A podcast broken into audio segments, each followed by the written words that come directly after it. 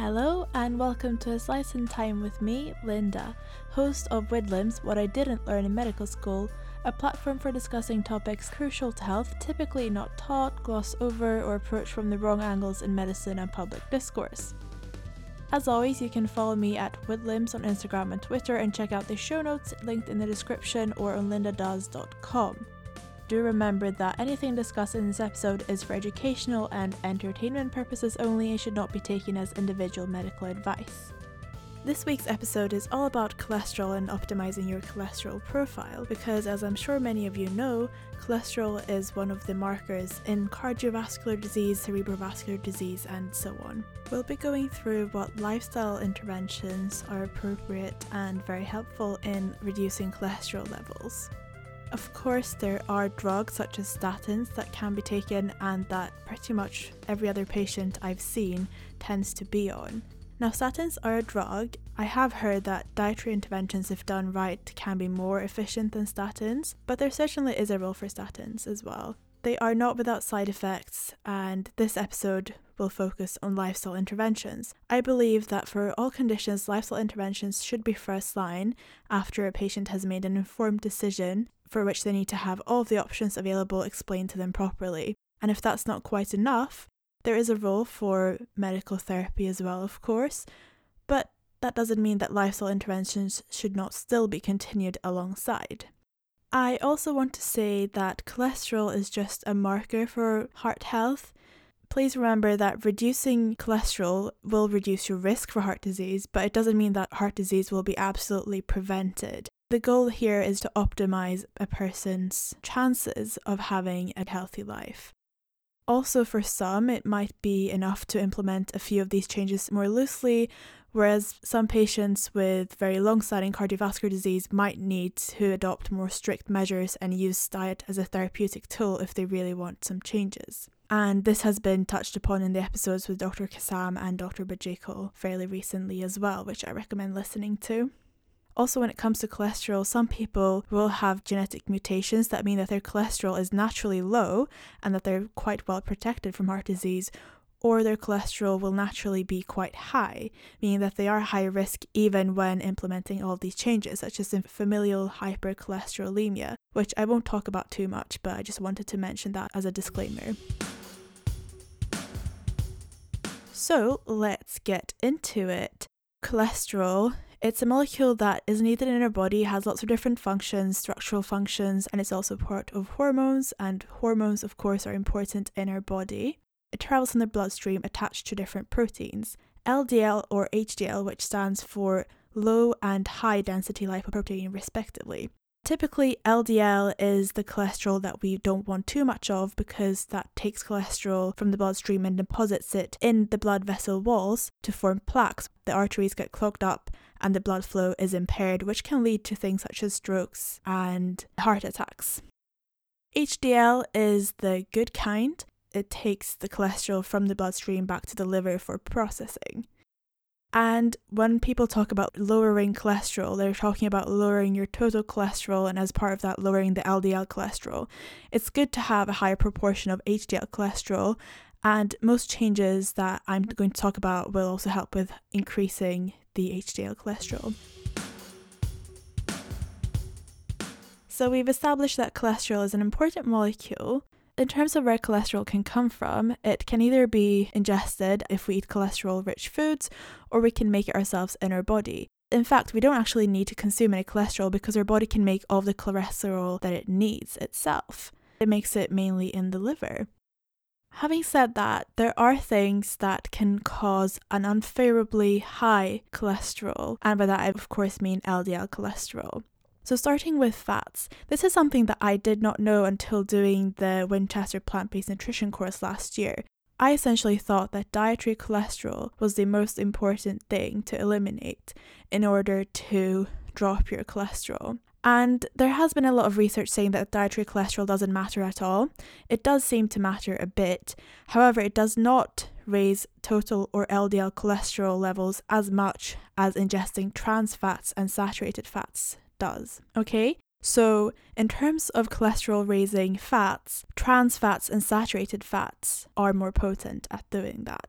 It's still not a good idea to consume cholesterol rich foods such as eggs anyway, because dietary cholesterol can impact our total cholesterol.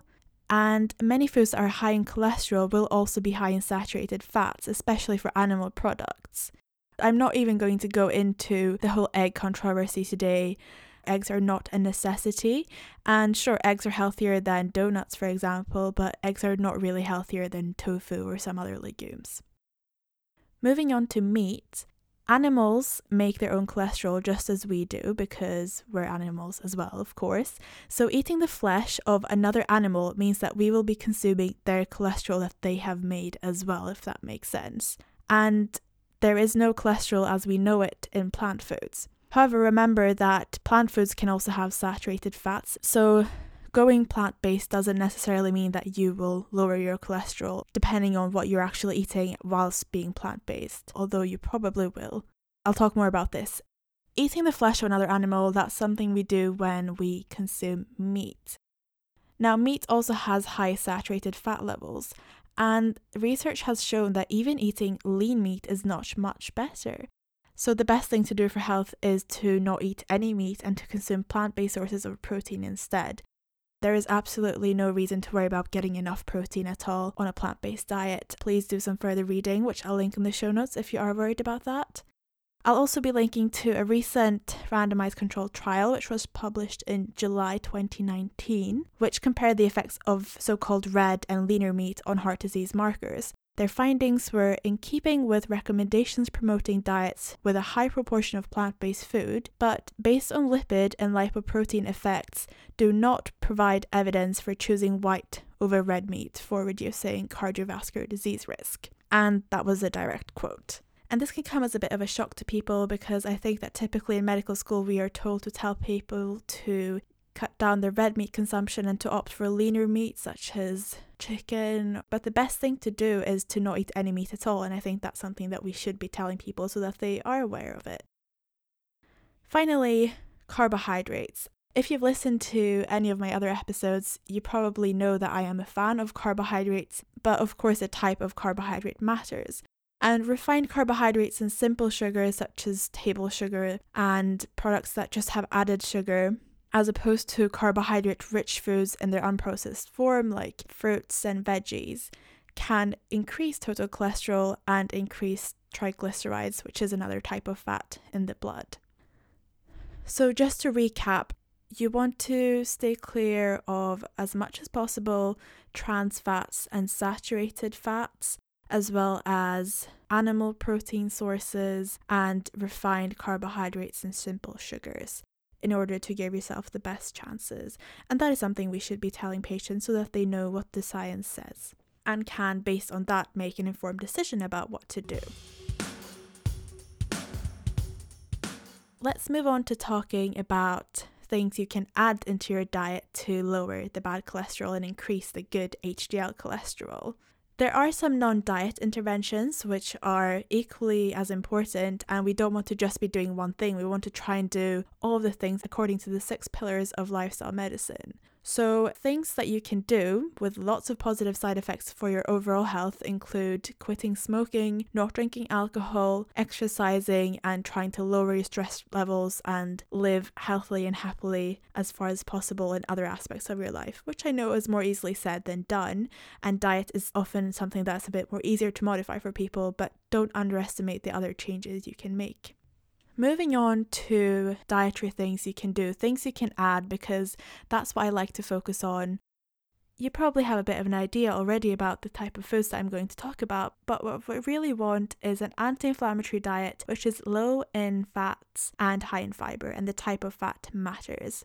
So, we want to avoid trans fats, saturated fats, and foods high in cholesterol, which typically are foods high in saturated fat anyway, as mentioned earlier. And the fats that we want to be consuming instead of saturated fats are mono and polyunsaturated fats, MUFAs and PUFAs, as they're sometimes called, which sounds quite cute. These are fats mainly found in plants, such as in avocados, nuts, seeds, and some oils. But we don't need to be concerned about eating enough fats to make enough cholesterol because our body is very resourceful and will be able to make enough of it.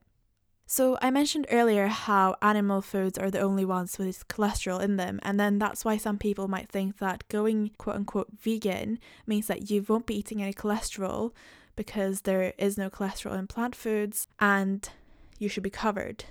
But that's not quite true. Plant foods can have saturated fat in them as well, which is much more potent than dietary cholesterol at driving our body's cholesterol levels up.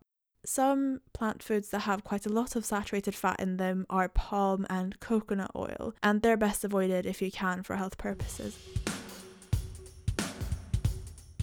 The really big thing that I'm very happy to say a lot of healthy eating guidelines, including those of the British Heart Foundation and the NHS, recommend is a fiber rich diet, and only plant foods have fiber.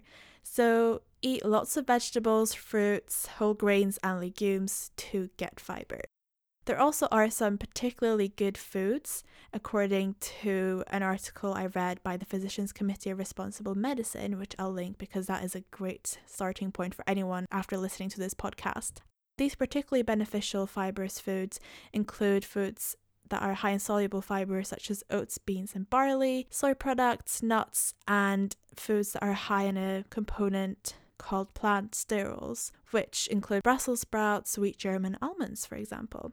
And as well as opting for certain foods to help with lowering your LDL cholesterol, remember that you can also look at using alternative cooking methods. So instead of frying things in oil, you can boil, you can bake, and you can steam. And Cooking foods at very high temperatures in moist environments causes an increased production of AGEs, advanced glycation end products, which we mentioned in the episode with Dr. Bajekal, and they're also not good for cardiovascular health, so be mindful of that as well.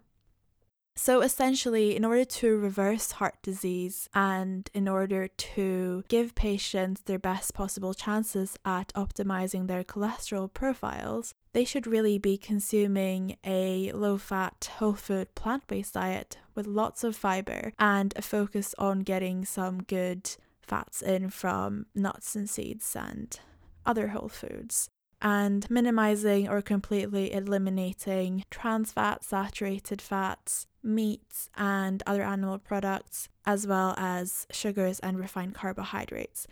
Do remember that this might be different depending on the type of person, the stage of disease they're in, and their abilities.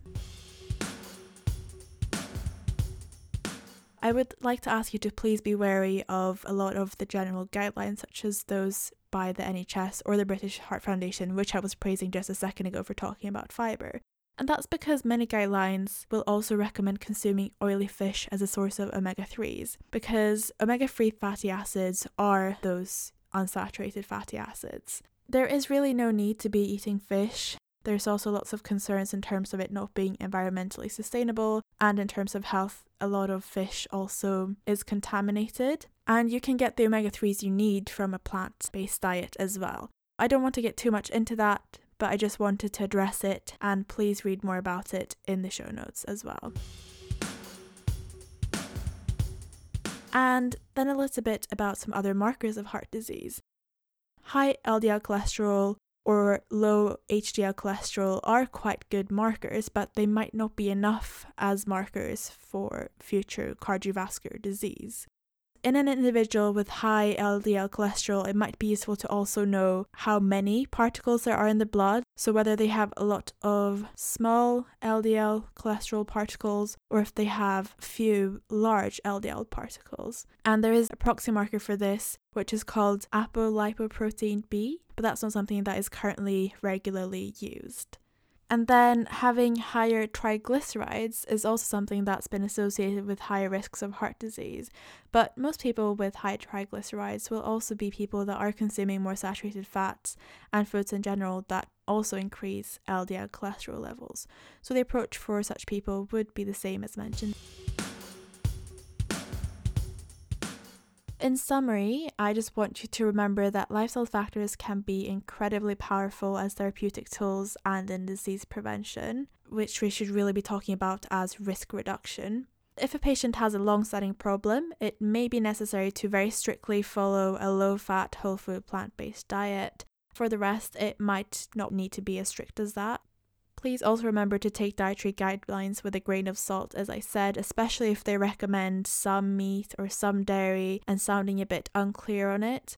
In terms of diet, we really want to be focusing on reducing animal products as they are quite high in saturated fat, as well as refined carbohydrates, and bringing in lots of whole plant sources of fiber, and also doing all the other things such as exercise, smoking cessation, and keeping healthy in other aspects of our lives.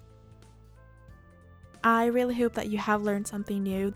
These definitely are things that I did not learn until fairly recently do check out the show notes. There will be stuff linked at the top as well as weaved into a summary article. And there are studies, there are guidelines, there's more reading to look at. So please do check that out. As always, I would love for you to give me feedback. And if you did enjoy the episode, do share it around to friends and family because that really helps get the word out. Follow me at Widlims on Instagram and Twitter, and I hope to have you back as a listener on the show next week. I hope you have a lovely rest of the day and thank you so much for listening. Bye.